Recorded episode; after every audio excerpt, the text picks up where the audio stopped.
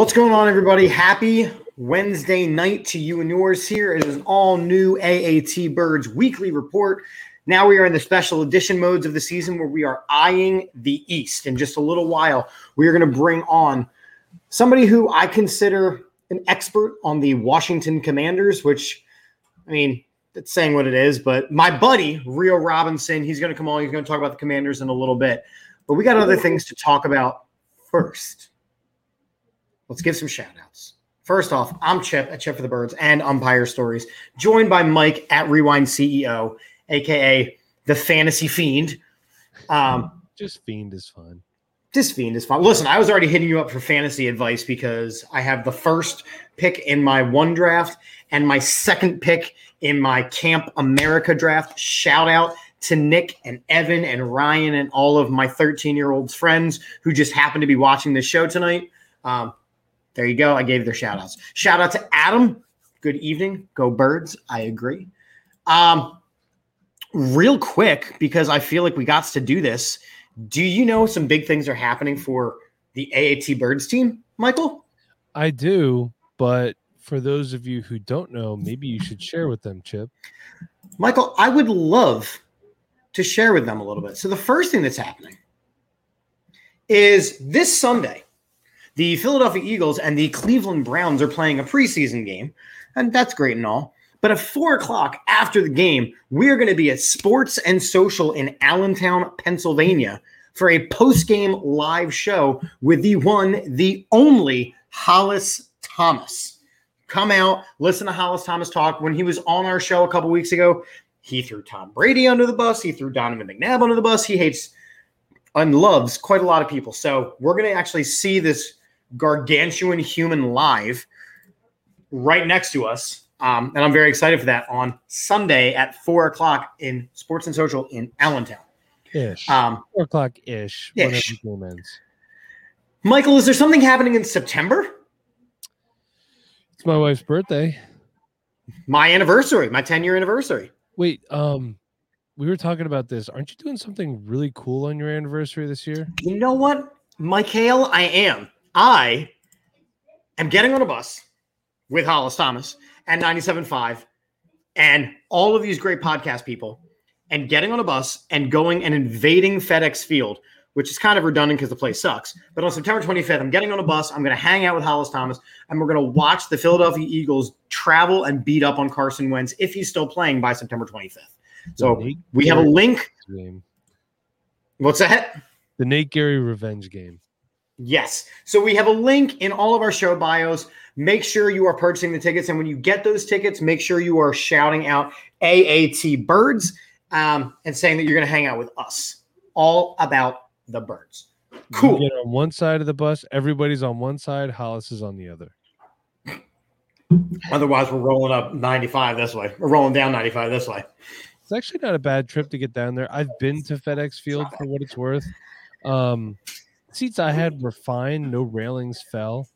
Um, and I'll tell you what, they're just so happy to have people in the stadium. Everyone that works there is really nice to you too. So, you know, right. it'll be a good trip. You guys will have fun.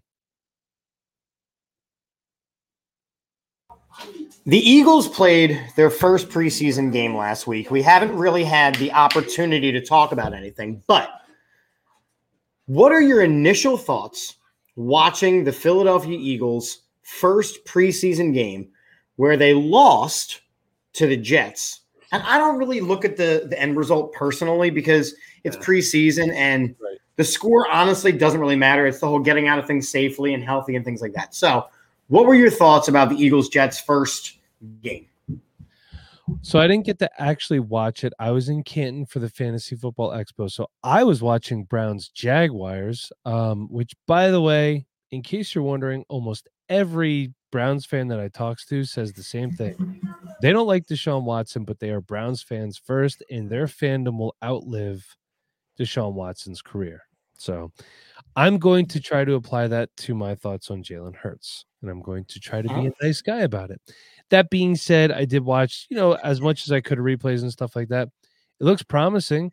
Kyzir White really impressed me. Um, I did not like the unnecessary late hit out of bounds.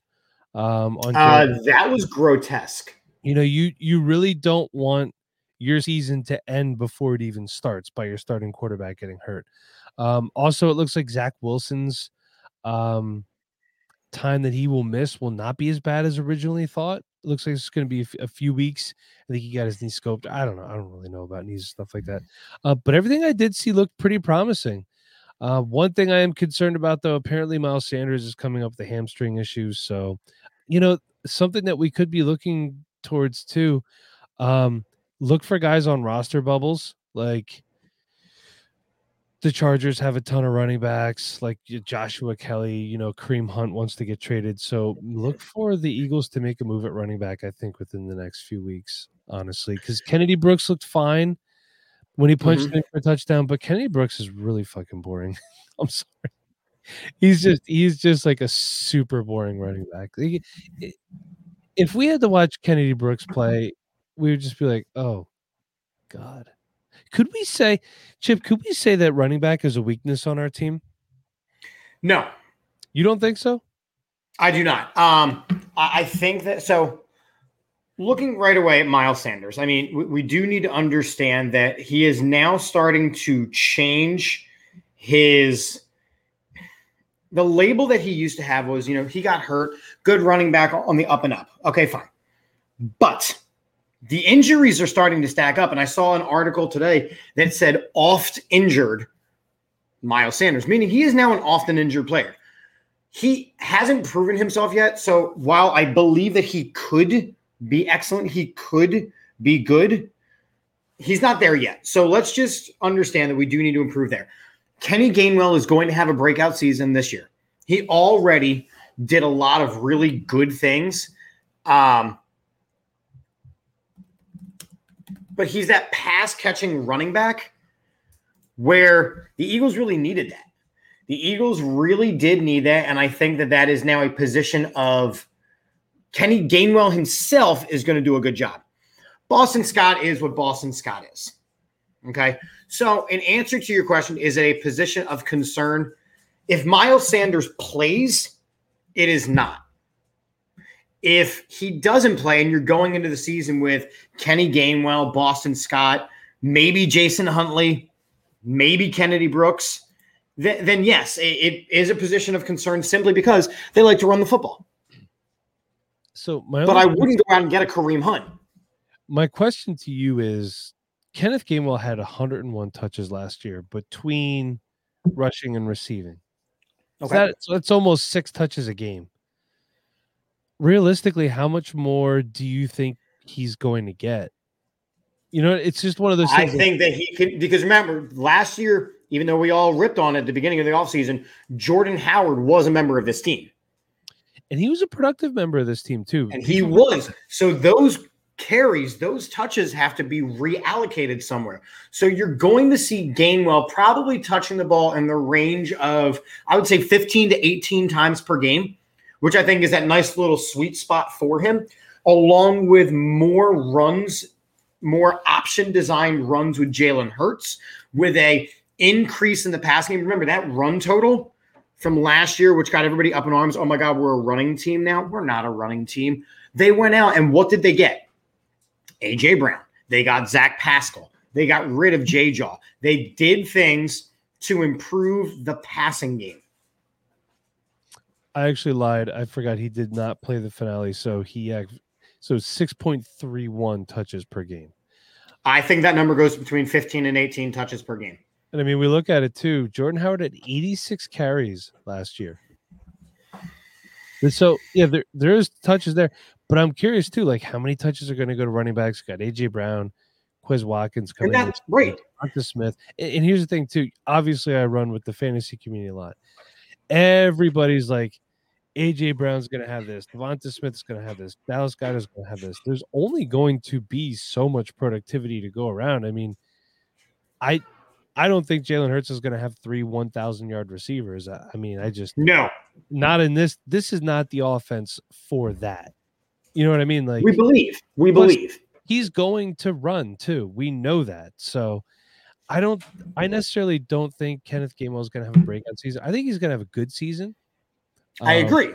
but I, I don't know what to make of our running game. To be honest with you, I'm concerned because there's nobody behind Miles Sanders that I really want running the ball for an extended period of time if Sanders were to miss time. Well, and that's what Adam's asking here. Do you think Sanders can stay healthy all year? I don't. He's not healthy. Um, no, no. Sadly, he. I don't. I would like to see him be healthy for a portion of the season, but I don't think that he can stay healthy for 17 games. Can you put Adam's next comment up? He says, I saw Reagor will be number four receiver over Zach Pascal. I'm curious where you saw that at because I just I can't see that being the case. What about you? No, I don't. I don't think he's on this roster. I don't. I don't think that he's on this roster come the beginning of the season. I mean, look, you already saw that the Eagles are cutting um, dead weight. They they traded somehow they traded J Jaw for anything. Um, and the the the I almost called them the Seagulls. The Seahawks are allegedly excited. Good for them. It's good for them. And I said this and I tweeted this. Look, J Jaw was never going to be successful here because of what he wasn't. He wasn't Justin Jefferson. He wasn't DK Metcalf. He wasn't these guys that were super productive that were drafted around them. Um, specifically, DK Metcalf in his situation, same way that Jalen Reagor is not going to be successful here because he's not Justin Jefferson. So, knowing that, understanding that information, J. John needed a fresh start. And if he's successful, great. But the problem is that because DK Metcalf is a number one caliber receiver, the expectation in Philadelphia was that JJ Arcega Whiteside would be a number one caliber receiver because he was drafted higher than him, and we didn't get DK Metcalf. It's the same exact thing with Jalen Reagor. These gentlemen cannot be successful in Philadelphia. So I'm hoping that they are successful where they go to, but they won't be successful here. The Seahawks have Tyler Lockett too, and he's no slouch either. So I mean, J. Jaws, he's, he's but they don't have a quarterback. Well, they have two, but just none of them are very good. Although that's actually not 100% true. Geno Smith played decent. No. When he came in last. He's not Russell No. Wilson. I, I will not give you a Geno Smith as an acceptable NFL quarterback. You will not con- concede that argument. Yo, you're not knocking my man Drew Lock, are you? Come on now. I am knocking, locking, and putting him away. The dude sucks. Um, the Broncos couldn't wait to get rid of him. But so I, I, watched this preseason game, and a lot of the things that you mentioned were true. You know, Jordan Mailata is still that dude. Um, he he went right after the guy who knocked Jalen Hurts on his ass, and I, I appreciated Nick Sirianni more in that moment where you saw him get fired up, where you saw him ready to run across the field and cussing it out. You know, he's one of ours. He, he's one of ours. He's one of us. Um, but the rest of the game, I mean, the defense, the first team defense looked good. And they didn't even have all their pieces out there. The first team offense looked good. They didn't even have all the pieces out there. Any type of backups did not look good. I will say Cam Jurgens looked good. Cam Jurgens, Cam Jurgens looks exceptional. I wasn't even considering him a backup. That's how good he looked. And you saw some him doing some of the things that Jason Kelce does, which is why Kelce went out there and said, "Go get this guy." It's why Fletcher Cox went out there and said, go get Jordan Davis. I mean, these are cut from the same mold kind of dudes. Also, just looking at the Seahawks depth chart, JJ Arcega Whiteside is listed as the fifth string tight end. And mm-hmm. Seahawks do have a quarterback, man. They got Jacob Eason out there. That's my boy from Washington. You need to stop it. You're embarrassing yourself and your family. I liked Jacob Eason I scouted him. Never got right. a pick, man. Um, so quick quick predictions. The Eagles have the Browns this upcoming weekend. As we mentioned, we're gonna be hanging out with Hollis Thomas at Sports and Social. But what do you want to see? What do you expect to see? What are your thoughts? Because you actually scouted the Browns a little bit while you were out in Canton. Yeah, I mean, I didn't get to watch as much as I wanted. Uh, I did get to see some Anthony Schwartz though, who I liked him a little bit when he was coming out of Auburn. Everybody likes Seth Williams, but Seth Williams was like a discount DK Metcalf with off the field issues, to be honest with you. So, um, hey, look, the Browns are what the Browns are. They supposedly have a good quarterback now. They do not. And everything we've seen out of him shows that he's a year rusty. I gotta be honest with you, man. Like everyone keeps saying that Deshaun Watson's an elite caliber quarterback, but he's not. Elite caliber quarterbacks put a team on their back.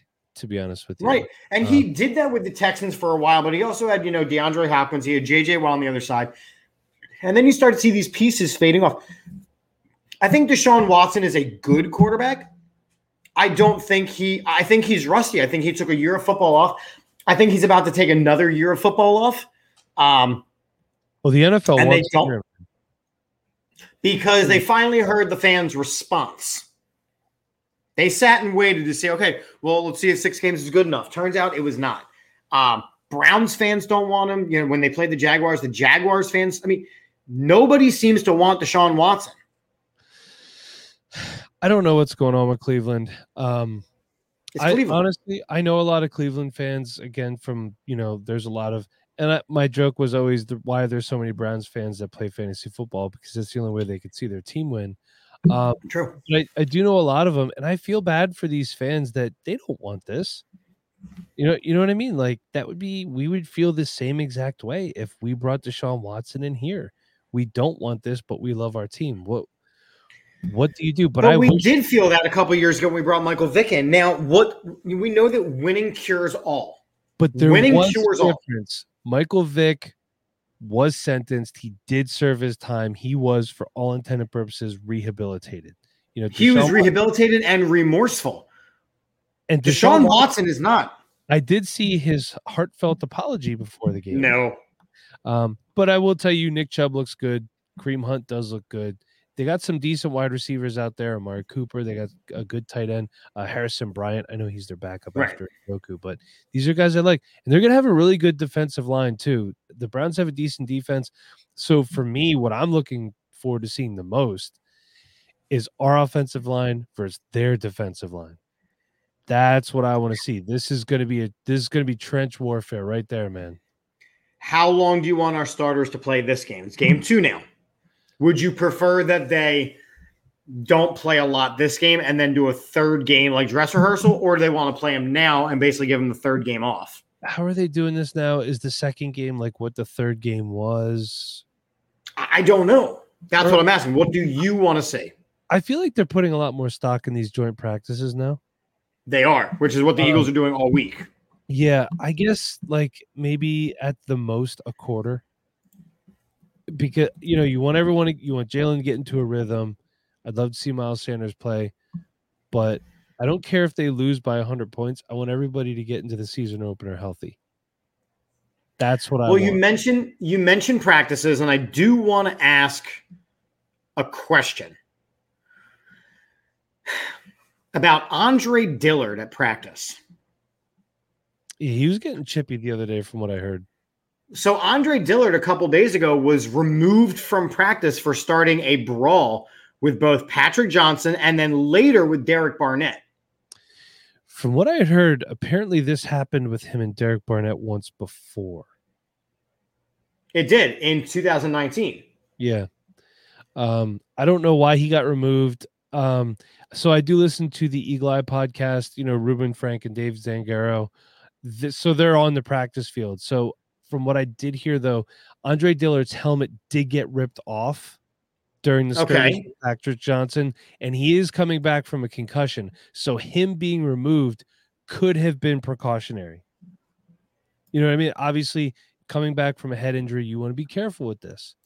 So, uh, um, what do I think of it though? Hey, good. He's starting to show some balls. Well, and that's part of it. You want to see that out of your offensive lineman, but at the same time, you don't want to see it going after your own teammates. Like say that for the joint practices. Like I understand that the Patriots and whoever they're scrimmaging against, which I think is the Lions, I think it's have been fighting and the Panthers have been fighting and brawling, and they basically had to stop these practices. That's acceptable. They're two different teams. They should hate each other. When you are hitting and getting hit by the same person day after day after day after day after day, eventually your tempers are going to flare like if you and I were trying to block each other for a week straight. First off, nobody would want to see that. Nobody wants to see that. You know that there's going to be somebody that would love to see that. Now. Yeah. Well, he can get his fill later. But again, the problem is, is that these guys, they're on the same team. And Andre Dillard isn't that dude. Like he's not okay, he's a backup offensive lineman. That's what he is. He's in the last year of his rookie deal. He will not be here next season. I hope he's not here halfway through the season. Well, we I think we need to keep him. I mean, yes, agreed. Because as players start to lose offensive linemen, he could be a hot commodity. He played okay in the five games that he played, but again, he did. That is true. He's not going to be on this roster next season. I think that the way that the Eagles value the trenches, I do see him being on the roster this season. Um, but I think Dillard just needs to cool out, man. T- take it out on the Browns all week. So apparently, yeah, after Andre Dillard, you got Brett Toth, who's on the pup.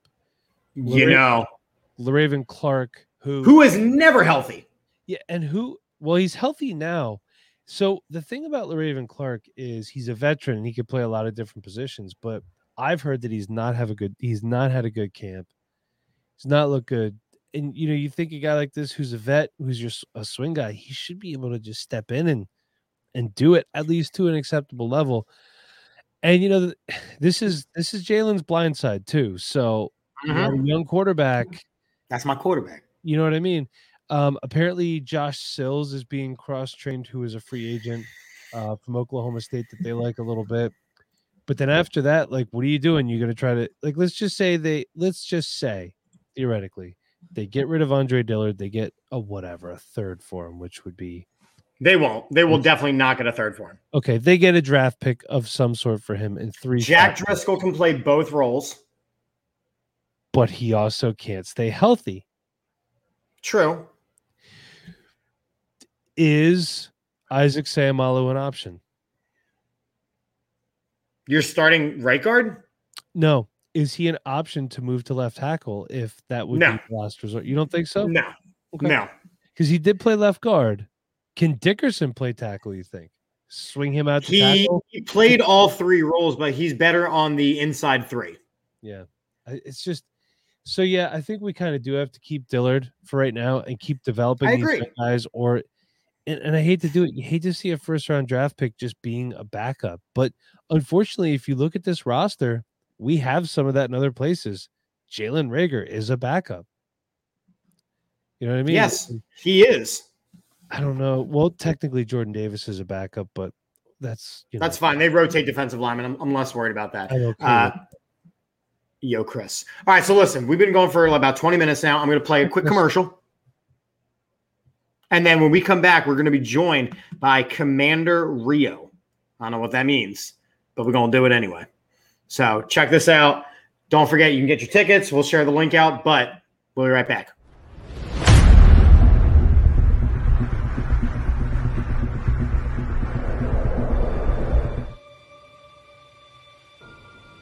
There's a storm coming.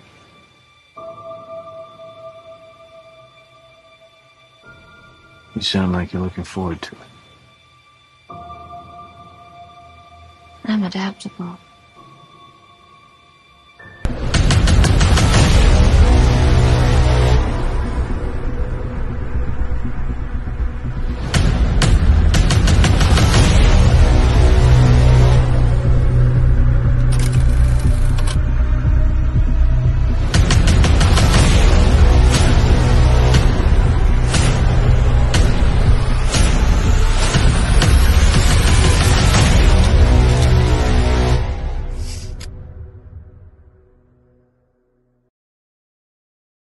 And I had to make sure to play that right as Rio joined because we are joined by, I, am going to be honest, from what I know about the Commanders organization, probably the best vlogger podcaster out there. He runs the Rambling with Rio podcast vlog. He's up to almost 5,000 YouTube subscribers.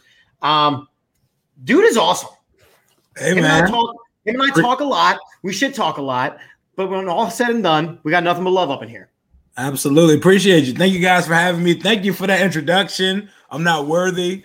And Shout out to Commander Carson, man. No, we, we don't Look do at that here. Guy right here, man. This is the guy that's about to win the NFC East in 2022, right here, man. That shirt is Oh, one of the most hideous things I've ever seen. Okay, I'll do it. Mike, why do we keep bringing on these delusional people? What are we doing here? Yeah, Hey, man. listen, when Johnny said Rio, I'm like, this guy again. Come on.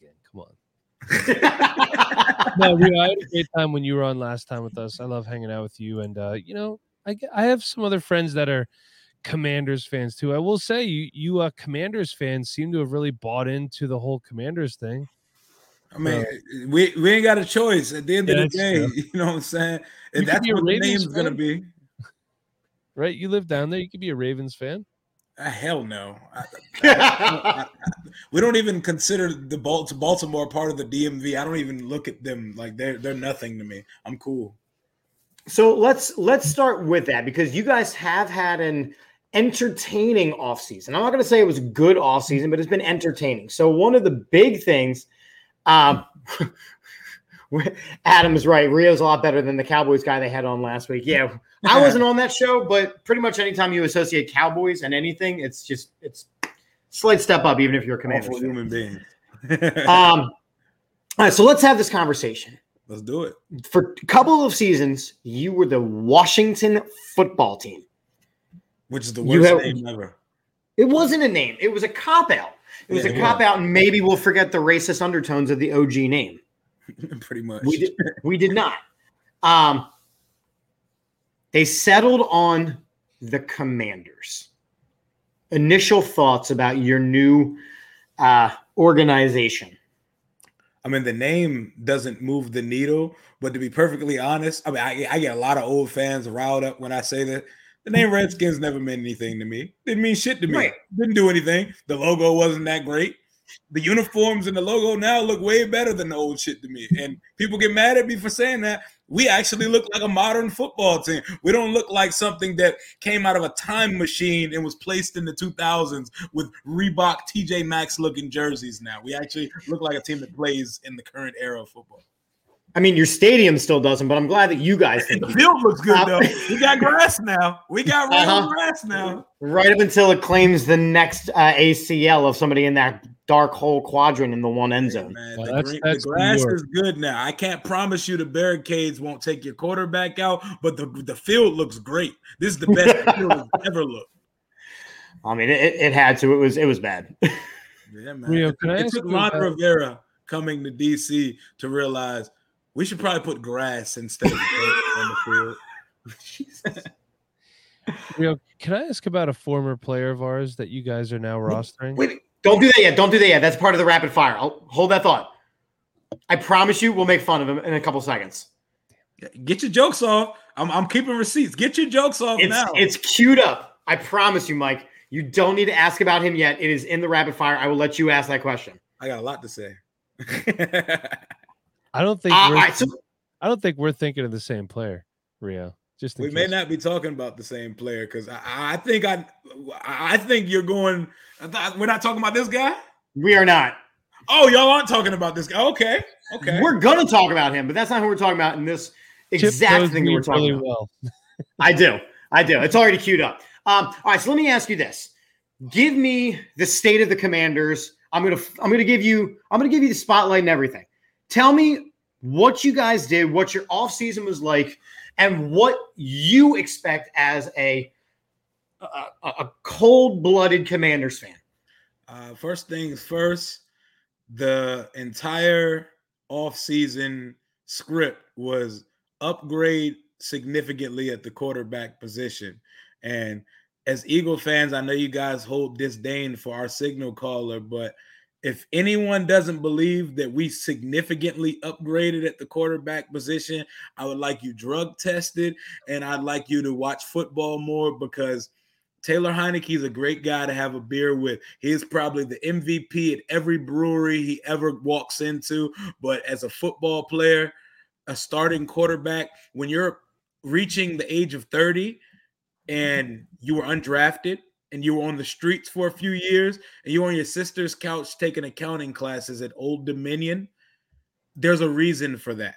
And there's this, there's this delusion in our fan base that there's still more surface for him to scratch. And this is his zenith. This is his peak. This is who he is. And we needed to upgrade.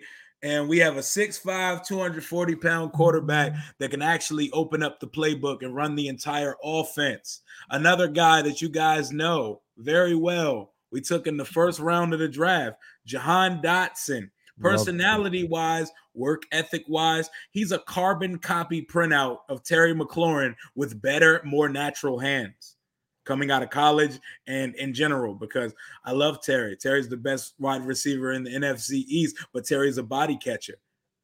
Terry's a body catcher. He's better than AJ Brown. We'll get into that too. But Jahan Dotson, Curtis Samuel, and Terry McLaurin, uh, Gibson, Robinson, McKissic, a solid O line. This, I would say, this is the best assortment of weapons Carson has played with since he's been in the league. And I think it's Jack Del Rio's in the hot seat for Mhm. more than one reason. I wish storylines around Jack Del Rio would be football centered, and I wish the same energy that he puts on Twitter to defend the insurrection at the Capitol, he could put into putting our cornerbacks on mm. receivers and not at the first down sticks on every first down. I wish we could stop third and longs, but this has to be the year that the defense finally takes the next step. We mm-hmm. put years into all these first round pick. We have five first round picks in the front seven, four on the D line, one on a linebacker last year who showed us nothing, but he's having a good camp so far. Well, you can only look up based on how his rookie year went because when David Mayo, who no one should know, is getting snaps over your first round pick in crucial games that shouldn't matter but matter to young players down the stretch, then it should tell you a lot about your first round pick. But it's time for the defense to put it together. Chase Young's not going to start the season. He's probably going to miss a couple games. Montez Sweat needs to put it together. Chase Young needs to put it together. One and a half sacks was not okay, but it's time for the defense to put up or shut up. And I think this is the best roster we've assimilated in quite some time. I'm feeling confident, and I like our chances in this three team race in the NFC East because the Giants do not count in any conversation. No. anyone tell you they are. no. And and next week we're gonna have a, a Giants person on. Um, I, I don't know how that how that goes. I, I mean, I at least can you know shit talk with you a little bit, but that, that's just gonna be like beating up on on people who can't defend themselves. Yeah, they we're, they're going to be starting a lot of Tyrod Taylor this year. until they trade for Jimmy G. True. Bring him. Um, so all right, you, you mentioned you know some of the draft picks, and again, you guys have been building around the defense, which is good. That's great. Um, but one draft pick that I want to talk about is your quarterback that you drafted this year. Mm. And more importantly, what the conversations have been in Washington of managing Carson Wentz's fragile ego with a quarterback who probably is the future of the franchise in Sam No- Howell. no- there have been no conversations about that. They've actually been very, like, surprisingly, because our our media here is very toxic and they push negative agendas. Quarterback controversy is not one thing that's been uttered one But time. this year, this year, Yeah, though, for and I agree this that this year. year it's not. But this again, like year. Carson Wentz had the issue with Nick Foles and then Jalen Hurts. And then he went over to Indianapolis where they weren't allowed to really take another quarterback. So they didn't. And Carson didn't play great. And Carson did what he did. Uh, So- hands up. Go ahead. I do want to just remind everyone that the Indianapolis Colts defense did blow four fourth quarter leads last year. Sure. And and Sure, but versus not play Jacksonville too. What's that? But Rio? now he's over with his Carson Wentz is with his third team now in his career, and there Mhm. somebody waiting in the ring- wings. I mean, Sam Howell, in my opinion, was probably the best quarterback in this draft. Whoa. Yeah, He's up Rio, get, the, get the drug test kid out. I mean, man. before before he lost Dazz Newsome, Dyami Brown, Javonte Williams, and Michael Carter, he was projected to to be the top pick of the draft. And he didn't have a horrible last year in college. I mean, he still Right. he still produced. He almost ran for a thousand yards and 10 plus touchdowns, threw for 25 touchdowns. Like he didn't have a horrible last year.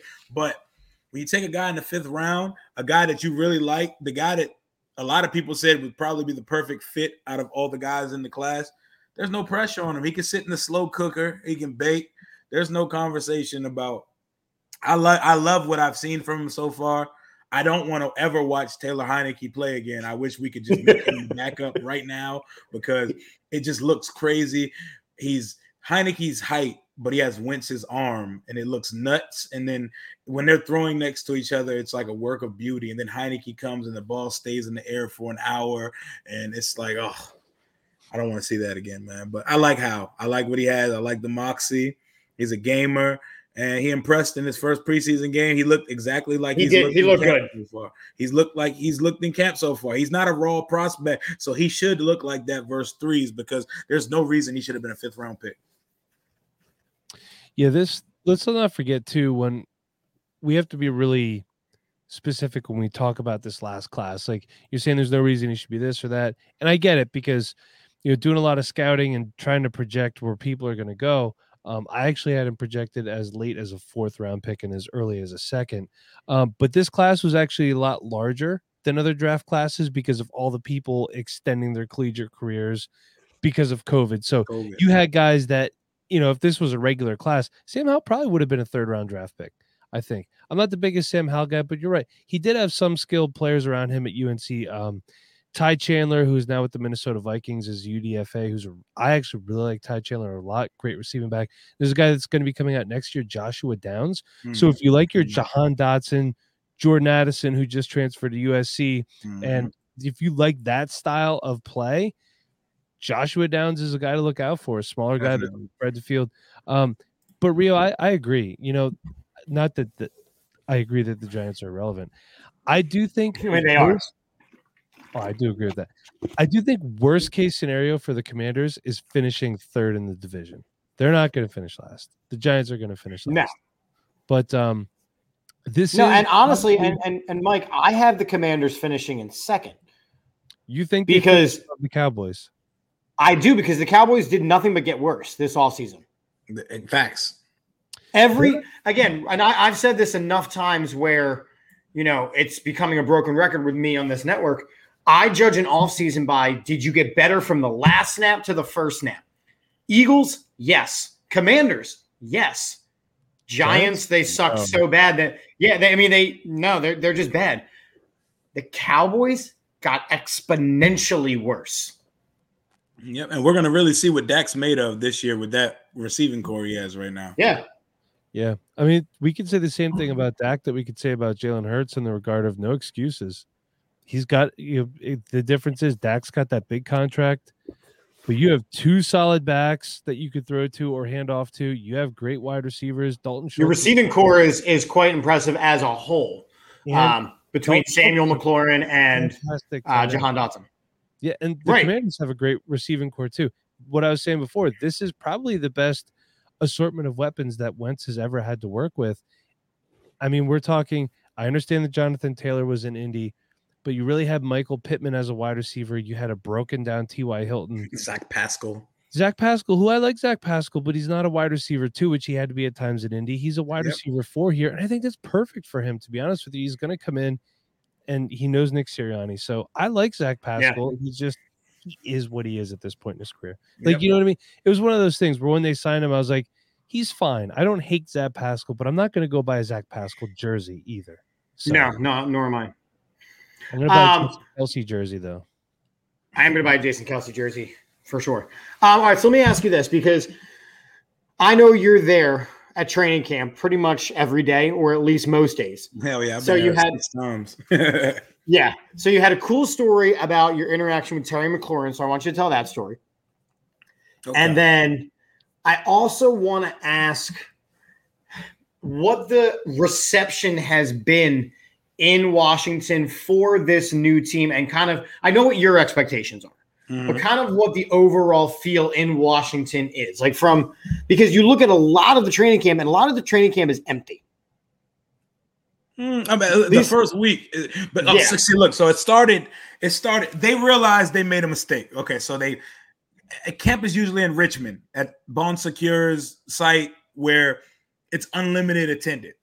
They decided this year to have it on the team premises in Ashburn, and they were trying to cut attendance, so they made this fan lottery system, and it was they. It was a very very small selective group of season ticket holders or suite holders that they were allowing at camp at first.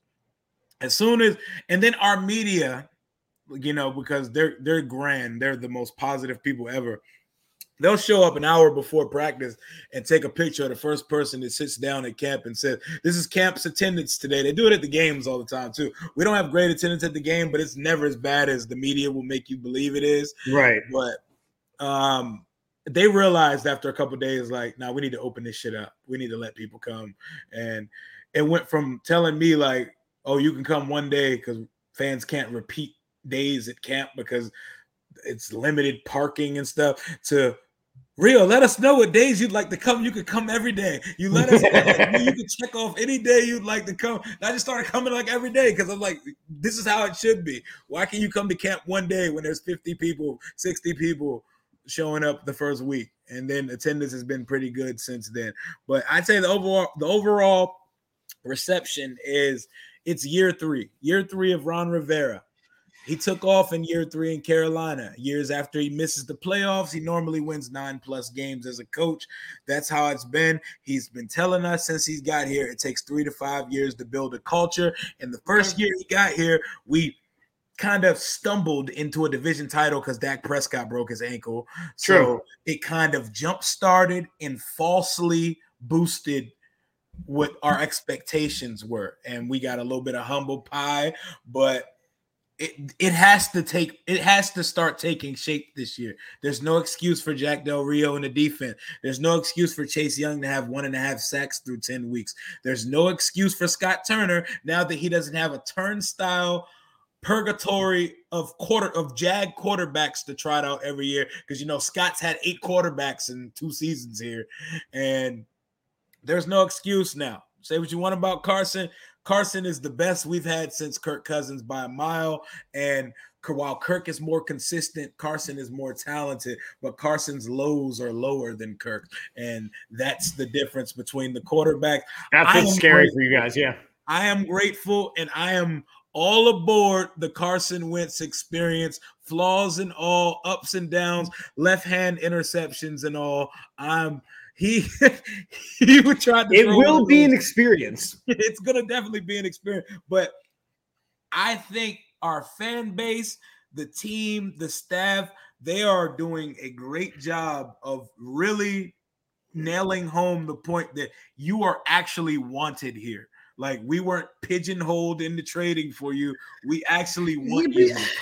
but- like that's where I struggle. That's where I struggle. Like, okay, you're a grown ass man making millions of dollars. Why do you need to be felt like you want it? Like, you're here. No, I do just- the damn job. They just want him. Look, 'cause their their thing right now with cleaning up the organization. They want this tight knit family environment. All right. None of Well, I that get that. Bruce Allen bullshit here, and everything is closed. They they're really trying to everybody, the players, they're correct. Like they're they're really trying to let Carson know that you're wanted here. We appreciate you, and we think you can actually succeed here. So. I'm, I'm all aboard, man. I'm all ready. And I think for the most part, there's positive reception. And people just the people there's the people that still oh, oh they're not the Redskins, so I don't care. They're the they're the boomers that you know they can't let it go. The name is not offensive. You guys succumb to woke culture. That you guys succumb to woke culture. They're gonna definitely force our mascot to be a hog because people can't get over history. And I guess I'm biased because I'm 30 and I did not witness the glory days here, but I'm all for all of the change. And it, it feels like a new day in Washington. It feels like a breath of fresh air. Um, this is Peanut com- comment, by the way. He's a member of our, our All About the Birds team. Just letting you know that we're going to help with the uh, the attendance for sure when we all come up on September 25th. So Come on, just come on you know. down, man. Bring some Philly cheesesteaks with you, man. No, we just may. We're going to bring Hollis Thomas. So maybe we'll bring some Philly cheesesteaks too. Hey, do it, man. Let's do it. So tell tell your Terry McLaurin story. Oh yeah. Um. So I was upset watching the top 100 countdown the other day because when they announced Jonathan Allen, they said the only commander that shows up on the list this year is coming up, and I'm like, wow, this is definitely Jonathan Allen because he was damn near All Pro elite last year, and it just befuddled me. OBJ, 500 yards and four touchdowns. Cordero Patterson, the first year of ever producing anything in the league. CeeDee Lamb. I'm sorry. I know he's good, but Kyle Juszczyk from San Francisco. Don't put fullbacks on the top 100 list. Mac Jones. Terry doesn't make the top 100 list. So I my friend is getting his autograph at camp. I'm standing right there. I got my camera. I said, Terry, how do you feel about being snubbed off the top 100 list? And he gave this look like he's not letting it affect him, but he felt it. Like you can tell mm-hmm. that the human in him, he's like, yeah, they're sleeping on me. But he was like, I'm not worried about that, man. I'm just, I'm just here to grind, man. I'm just here to do my thing, and I'm not worried about those lists or popularity contests and stuff like that. And he was like, I appreciate your support, and I appreciate you for looking out. That was a good, that was a good experience, man. Terry is the man. He stays after practice 70 to 90 minutes every day and signs every single person that's at camp. It's very nice to see. Like I I would say that he's probably the biggest fan favorite here since like uh, RG3's rookie season or like Sean Taylor. Like they he is beloved here. Like he's a he's gonna be a lifer, man. They Which is great. Guy. I mean, you got to have those guys. Mm-hmm. I just know that you had a really cool experience with him where he kind of like looked up at you like, all right, I got you, but like I'm gonna handle this my way. Yeah, my guy, man. I, he's all business, man. I love that dude, man. So I have got some things queued up here. Okay. Let's get it. So we're going to call this Commander Rapid Fire, which, by the way, is really weird to type the word Commander because I still don't see it. So I'm going to show you some things, and you just tell me what your thoughts are. Some respect on our name, Chip. I'm going to be shitting all over you guys for the next couple of minutes. Let's go. So topic number one. Quote Quarterbacks throwing to receivers against air, meaning no defense, is the football equivalent of a layup line. Standig said, yet Wentz routinely has bricked passes in various directions. Overthrowing or firing too far out front has been the most common issue, which has been an issue always. Inaccuracy issues dogged Wentz during his final couple seasons with the Eagles and his lone season with the Cowboys in 2021. He had the sixth worst completion rate over expected. His misfires were cringeworthy during the final months of the season, when the Colts did everything, I think, right or to win, or I don't know what the hell it says. But thoughts on your inaccurate quarterback? Uh, I don't take much that Ben Standig says too personally. He's a guy that works for the athletic. He has the personality of a tumbleweed, and every other word he says on his podcast is followed with a stammer or a stutter. And he should critique his personality on his own media platform before he he they they exaggerate everything. Like there I'm I went to like four practices in a row and I'm looking at the media's reports after it. There's a couple guys if it, if you hear it from John Keim take it as gospel okay. hear it from a certain amount of guys at camp is gospel. Ben Standig's one of those he's one of those camera out. Let me take a picture of the first fan there and say that no one showed up at camp kind of guy. Carson has missed high a bunch of times at camp. Carson's also hitting on the money balls like almost every day at camp, and he closes out every session strong most days of camp. Yes, he misses high. God rest his soul. His inaccuracy is nothing compared to what I've seen with Dwayne Haskin when he was here. God rest his soul. I'm not speaking down on the dead, but if we're gonna talk about crazy inaccuracy, that's crazy inaccuracy. This is just misses and mistiming with guys that you're just learning how to get on the field with. So, for those of you listening in the Philly sports market, Standig would be the equivalent of Elliott Shorr-Parks. or Howard Eskin. He must not. He must not get many words in, man, because every every other sentence is a, a, mean stutter or stammer, and it sounds like socially uh, like he, if Dan Snyder was a media member, he'd be Ben Standig. There you go. um, And and no, my wife, we're not talking about your sparkly eyes and glossy blonde hair. We're talking about this guy's scraggly red ginger Hi, hair Tila. and and inability to do anything. Yes. So that was uh number one. Let's continue. Wonderful. I personally loved this image. this is your list of quarterbacks over the last, I don't know, 10, 15 years, 20. That's 20 not- years. No, So- no, no, no, no. That's not the whole list. So, yeah, that's actually about a decade. Yep. That's about a decade, two, 20, Yeah. 12 years. Ramsey, Brunell, Kerry Collins, Jason Campbell. I I don't know if that's the same Campbell or a different Campbell. McNabb, Beck, Grossman, Cousins, Griffin III, Griffin III, McCoy, Cousins, Cousins, Smith, McCoy, Sanchez, Johnson. That's only through what is that? Josh Johnson? Why is there so many Jason Campbell jerseys? Why do that many Jason Campbell jerseys exist in the world? This Yes, is somebody's jersey collection. Why did someone buy a Mark Sanchez jersey? Um, Oh, so thoughts on your quarterback turnover of the last uh we'll just say 12 to 13 years. you would understand why I embrace and I'm 10 toes down with Carson Wentz with my whole soul because this is our life. Terry McLaurin got here three years ago. This man's played with nine quarterbacks in three years. We play four quarterbacks a season. I am so happy to have Carson Wentz. I don't want to see Kyle Allen. I don't want to see Taylor Heinicke. I don't want to see Ryan Fitzpatrick, who I call Water Park Fitz because he hurt his hip at a water park and re-aggravated it week one versus the Chargers And We retired. Confirmed. We had that. He went to more Bills games than Washington games as a member of our team last year. The year before, Kyle Allen, Heinicke, Haskins, and crippled Alex Smith, not like two-legged Alex Smith. And then the year before that, Alex Smith, Colt McCoy, Case Keenum, Dwayne Haskins. It, this is all in three years, man. Ever since that's why every our fan base hates Kirk Cousins. They hate him. And I said, y'all are going to rue the day that y'all shitted on Kirk Cousins because Yep. when he walked out that door, a guy that could give you 4,025 t- plus touchdowns every year. You see what life is like now on the other side. It ain't greener. It's Good not point. greener at all.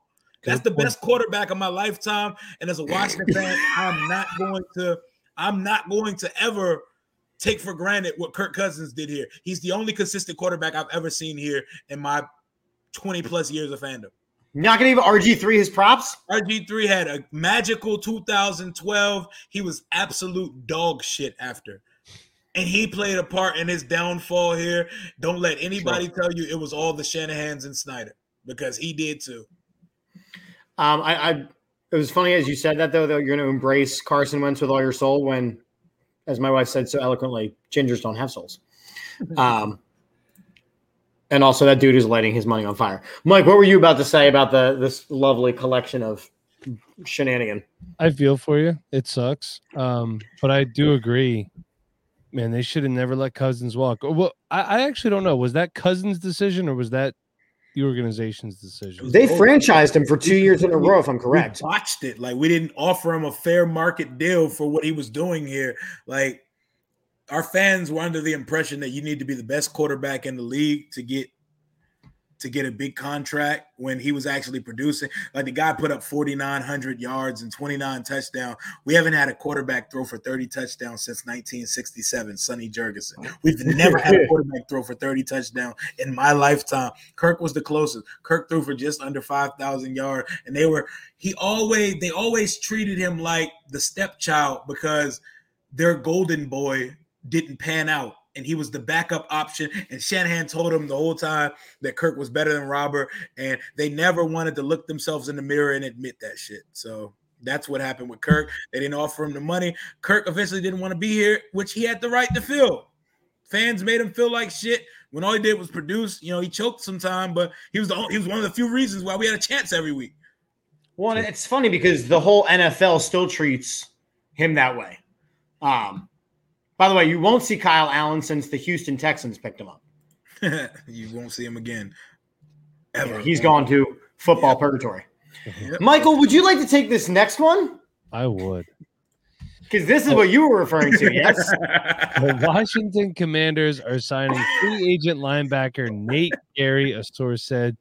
The former Eagles starter spent time last year with the 49ers. And I do want to clarify, I think spent time last year with the 49ers was training camp and practice squad. But as you can see from the graphic on the screen, this is real life. This is Nate Gerry facing the wrong way. the You don't see that ghost that he's checking? roughly eight yards away from where anything is happening. But there he is. Rio, what are your thoughts on my most hated person to ever wear an Eagles jersey? I hate Nick Gerry. I would tell him to his face. I would fight Nick Gerry. I would not not saying that I would win, but I would do it just to prove a point. What are your thoughts on former 49ers legend Nate Gerry? I have no thoughts on Nate Gerry. he, he didn't. He didn't play horrible in the preseason game. He's here to fill a body in the linebacker room while we got these young guys out here, and he's here to fill a uniform for the next few weeks. And I, I don't really have much thoughts on. He's a jag. He may be less than a jag. You know. I have a I'm good. theory on Nate Gerry, by the way. Chip. A Gerry theory? Yes, my theory is He was brought in to help with the Eagles. maybe. No, my help. theory is more like when he was here. Jim Schwartz wanted Patrick Queen really bad, if you remember. Mhm. Him constantly rolling Nate Gerry out every single week and saying he's the best linebacker we have was his way of taking a shot at Howie Roseman. Yeah. Because Okay. it was all he could do. That that's just my theory. I mean, Could be the case. Yeah, uh, Patrick Queen wouldn't have helped that defense at all. You know, what would have he have no, Schwartz had to go. He did. He did. But you know what? Schwartz was on. I will say that the defensive units that Jim Schwartz had could have been better had they had better talent. They they outplayed what they should have. W- They way outkicked their coverage, 100%. Chip, Chip texted me as soon as we signed. Yes, I did, yeah. Right. It literally was just me laughing at your face, and your response was, "So you don't like this guy?" Do you not know who he was, Rio? Just out of curiosity. I recall him before because I, I recall a play when we played them a few years back. I think it was Terry got him the hell out of here on a play on a touchdown or something. But I don't know. There's not much to know or care about about this play. Like we've probably given him too much airtime right now. I will say, here's the One thing. hundred percent. every team has guys like this. It was Gerry and guys like Alex Singleton, and hopefully the same thing doesn't apply to Marcus Epps. Hopefully, more of these players being on the field, you know, they're really good in small doses. They're situational players, but the more they play, the worse they get. Sounds like Heinicke. Yep, people were saying Singleton was your leading tackler. Yeah, but he's tackling guys nine yards down the field.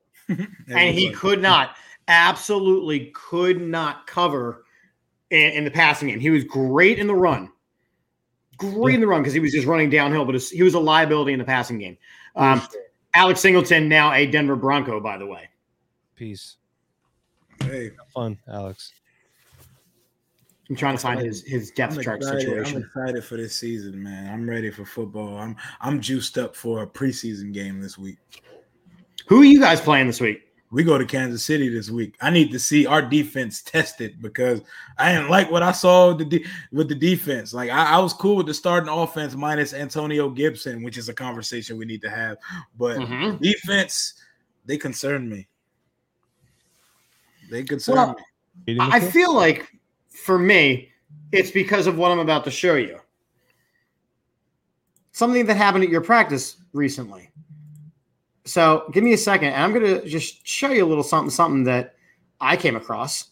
Um, and you can maybe try to explain it, but I don't know if there is an explanation for what I'm going to show you.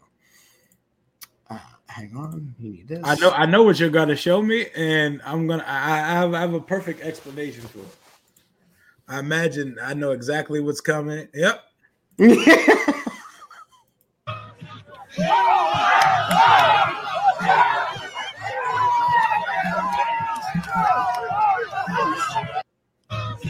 One that did not happen at practice in the summertime. That happened in OTAs way back in the spring.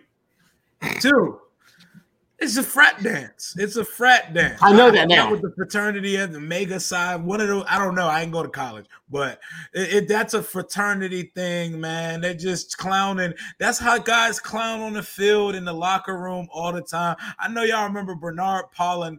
Bernard Pollard like making his cheeks clap on Hard Knocks. Like that's how they act in the locker room. That's the culture. You play sports like the the wildest shit takes place in the locker rooms, man. That's mild compared to a lot of the shit you see. But they got to make everything. We they got to make us the butt of every joke until Of we course. until we prove on the field that we're them guys, which we're gonna do when we win this division at eleven and six this year. But isn't that the way it kind of should be? Like, I, I am a firm believer of the whole participation trophy generation has just made us all weaker. Like, you know what? You are the butt of a joke until you're no longer the butt of a joke. Yep, until until you prove it, because winning cures all. You know, like Deshaun Watson, the whole world hates him right now. He goes out there and wins 11 games if he's on the field this year, puts up 4,500 yards. As sad as it is to say, nobody's gonna care about his massage parlor etiquette. I'll still hate him. Most I'll people still will. be not a fan of him. I'm- Most listen, I'm really will, good at hating and holding grudges, man. I'm like I'm sports used sports is weird like that man like winning changes a lot like if our dweeb ass owner ever holds up a lombardi his fucking q score is gonna rise because winning changes so much even though he's like the worst person in the world his wife's awesome by the way i don't know how that work that dynamic works out but yeah man daniel snyder is the reason why we're gonna keep being the butt of jokes until we prove it on the field and we turn this thing around. And it's gonna start because in our inaugural season under the Commanders, you see inaugural season, we're gonna win a division. We're gonna win the NFC East 11 and six. It's gonna be clinched in Week 18 versus the Dallas Cowboys in the first ever whiteout game of the Commanders era, and I'm excited for it, man. You heard it here first. I'm starting a petition, by the way. I never want to see an Eagles Cowboys season closer again. No, no, absolutely not. It either It's means always, I feel like it's always every- the closer. It- it's it's it either means everything or it means less than nothing. And I am just over It's it. less important than a preseason game. Yeah. I have a question for had you guys. Cowboys fan, real quick, real bragging to me about week 18 last year. Oh, what'd you guys do? I was like, dude, you had your first string offense against the guys that probably aren't even on rosters right now. Yep. Right. Fuck you, Kevin. Yeah. Go ahead, Real. Cowboy fans are different. They're different breeds of human. I have a question for you guys. They're a different inbreed of human. They're yeah, not. and- yeah, pretty much. so, can Jalen Hurts throw the football yet? No. Yes. Y'all got two different answers. I need to know. Well, and so that's that's part of the problem. So last year we went in with a a list of questions for Jalen Hurts to prove himself, right? And the season ended, and we still have the exact same list. Like he didn't answer any of the questions, and we became a running team, allegedly. Um, but Jalen Hurts is one of the hardest workers that the Eagles have ever had on roster. Oh, he checks all the boxes for me as a quarterback, except for his right arm. Right. And I that's what he's him as a passer. I never did in college. Like he does not put any fear into my heart as a passer. His legs scare me. His legs scare, but he looks sharp. He looks sharp in y'all preseason opener, and He- I did does. love to see how Mailata defended him because I hate. It tells a lot about your quarterback when someone takes a shot at him and nobody defends the quarterback. Like when RG three was getting thrown around and our lineman was just looking at him and kept it pushing, I was like, oh, he's a dickhead he really is a dickhead. It's not rumors. They don't like him, bro. Like, I love to see that, but I want to know what Hurts is as a passer because We all do. We all do. Mike. Mike is not a fan. Um, I, I like Mike- Jalen Hurts as a person. I love Jalen um, Hurts as a person. I love him as a leader. a great guy. has Carson Strong shown anything? He's shown to have a terrible camp. Yeah, He has had an awful, awful camp. a- Our fans wanted him in the second round. no, no. Well, he Carson Strong has a lot of medical questions, but the thing is, so Jalen's arm itself is actually really good. It's the it's the way he sets his feet and his mechanics. It's the mechanics mechanics. itself that needs to be addressed. Um, he just he's you know, like the problem I have with these Alabama quarterbacks is they're so used to throwing the guys who are Wide open. athletes that are so much better than the defensive backs that they're going up against, and they are wide the fuck open. And you saw that with Tua throwing to Jaylen Waddle in Alabama, and Jaylen Waddle is 10 yards in front of some guy that is an accountant right now or working on your car. You know, prayers up to all the fellow mechanics out there. Um, he goes to Oklahoma, same thing. Great wide receivers in court in Oklahoma system, terrible quarterbacks. He doesn't throw with great anticipation. He still locks on to a lot of his first reads, and he still doesn't throw his wide receivers open. Now you have to go and get a rangy, lanky guy like AJ Brown who can haul in everything from everywhere because Which your deficiencies. DeVonta Smith could have probably had over a thousand yards if he had more on target throws last year. But this is the Jalen Hurts no excuses tour this year. So this is going to be the make or break for him. And it's going to be the make or break for this franchise this season because that says, are we drafting somebody? Are we paying this guy $30 million a year? Because his contract is up after next season. So this, you know, we may think that this is a good spot to be in. We're actually in a scary situation financially right now because we don't know the biggest question mark on the team is we don't know what we're going to do in quarterback two. Y'all, y'all, y'all better get yourselves in the CJ Stroud business because that mm, I, I think he's I think he's Nope. gonna be I think he's gonna me be the Bryce Young, if anything. you No, want the no, you you think cannot that body's going to last at quarterback in this No. league? too small. And here's the thing: if you watch him throw the ball, you know a lot of quarterbacks that sit there and they, he he like leans forward a lot when he throws the ball. Throw Bryce shit like a javelin. yeah, it's just weird. Like th- it could be a situation where they're trading for somebody. They're signing a stopgap. I don't know. I have a feeling that the 2023 quarterback class is going to overwhelm, underwhelm a lot of people. Lots of good running backs, lots of good wide receivers coming up. The quarterbacks scare the shit out of me. We'll see. Also, I do want to say Jalen Hurts was drafted two rounds too early. Stroud's gonna be a dog. I'm telling you, Stroud's gonna be a dog, bro. Stroud's gonna be a dog. He'll be the first Ohio State quarterback to ever do it. So Bobby Yeah, Horn. Hey, the- the- the- look Shut past the school. Look past the school. Stroud is a different breed. He is Don't- not what they've had there. He yeah, but is, so is Justin Fields. he is different, man. I Nah, Stroud. Fields, Stroud's man. better than uh, Fields, man. I don't know about that. I I want to see one more, we'll see one more year of, of CJ Stroud, and then I'll make my assessment. I Right saw now, I like. Stroud go destroy a Utah defense with NFL prospects without his best two receivers, just him and Jaxon Smith-Njigba by themselves for 600 yards in a bowl game. That dude, that dude's special, man. So is Jaxon Smith-Njigba, by the way. Oh yeah, he's going, he's going top I mean- seven, five next year.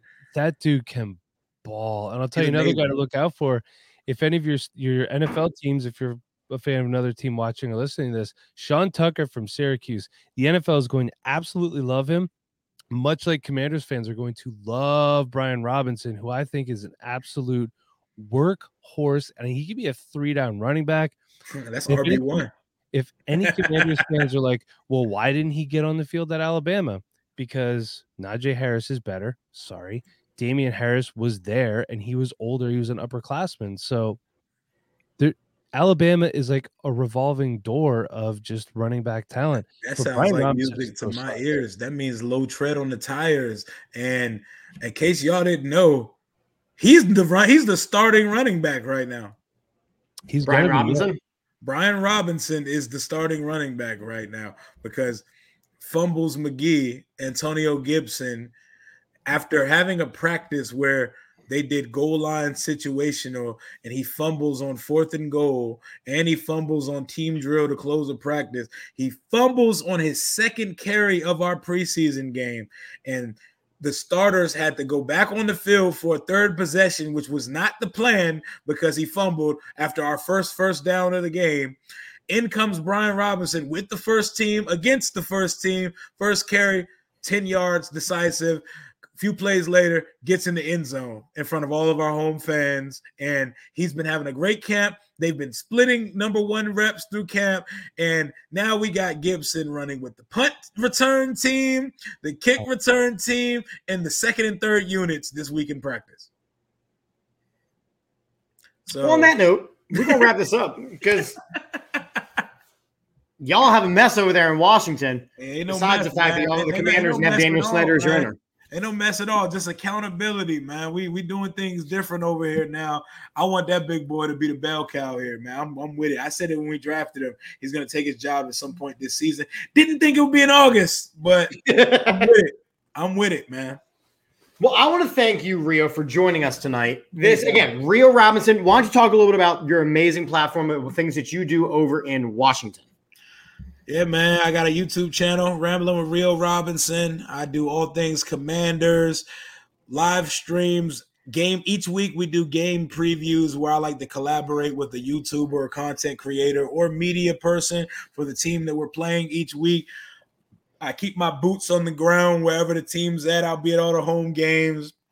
I'm at all the practices, and whenever I do, I have my camera out and I'm vlogging it because I like to bring the experience to all the fans who aren't able to get out to the events. I want them to live vicariously through me and see my loud mouth as just having a good ass time and enjoying things, especially when it's optimism season, when it's the off season before games are lost and we- we're all negative Nancy and the world is over again. But yeah, man, raw, unfiltered content. You know, we're not the media over here. We keep things fun, light, impartial, and real. That's what we do, man. And I'm down to collaborate with anybody who wants to collaborate with me, especially when it comes to the NFC East, because we're the most fun division to talk shit to each other with, man. Or as Peanut says, the butt of every joke. Yeah, for sure. But it's it, we're the most passionate division by a mile, man. Appreciate you guys for having me on, man. Rio, love you, man. Uh, so again, for all of you listening, first off, thank you to all the great commenters. Thank you for watching and supplying some of the content that we always like to talk about. Um, don't forget, on Sunday, we are going to be at Sports and Social in Allentown with a post-game show with Hollis Thomas. So we're going to be there. We're going to be talking. We're going to get some of his feedback, some of the thoughts that he sees. Um, so make sure you're checking that out. Also, don't forget you can get your tickets and should get your tickets. Uh, it's a little over a month away for our trip to FedEx Field to go invade FedEx Field and talk shit on Carson Wentz to his face. Uh, it's a bus trip. Select All About the Birds as your sponsors. Ride with us from Allentown. We're going to roll down there. We get food, we get drink, we get to hang with Hollis Thomas. And you get an L. You get to take an L home with you. Stop it, sir. A big fat one. Stop it, sir. And we get tickets in the 100 level, which are better tickets than uh, some of these Commanders fans are willing to buy. So we're going to invade. We're going to talk people out, and That's we're going to be obnoxious about it.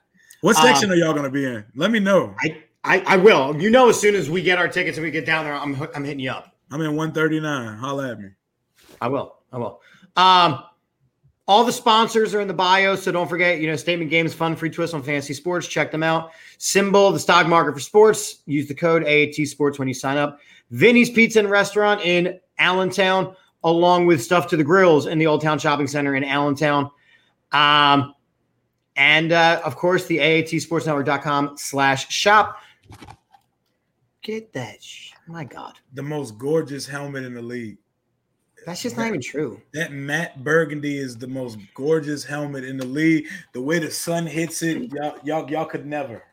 I do like the matte finish though. I love. I do too. I like Oh, that. it's gorgeous. Thank you. I, I need, I need to, I need to hear Tila's full costume breakdown. Yeah, well, we have to do that. You let me know. We'll, we'll set it up. She can do the Don't, costume. don't Uh, forget about me, Tila. I need, I need that. yeah, the costume mentality uh, rating of the New Jerseys. You'll have to line them up and let us know. I got you. Um, so I'm Chip at Chip for the Birds and Umpire Stories. This is Mike at Rewind CEO. Hit him up for all of your fantasy needs. Rio, of course. Thank you for joining us, my friend. And as we end every show here on the AAT Sports Network, a positive and a happy go Go Birds.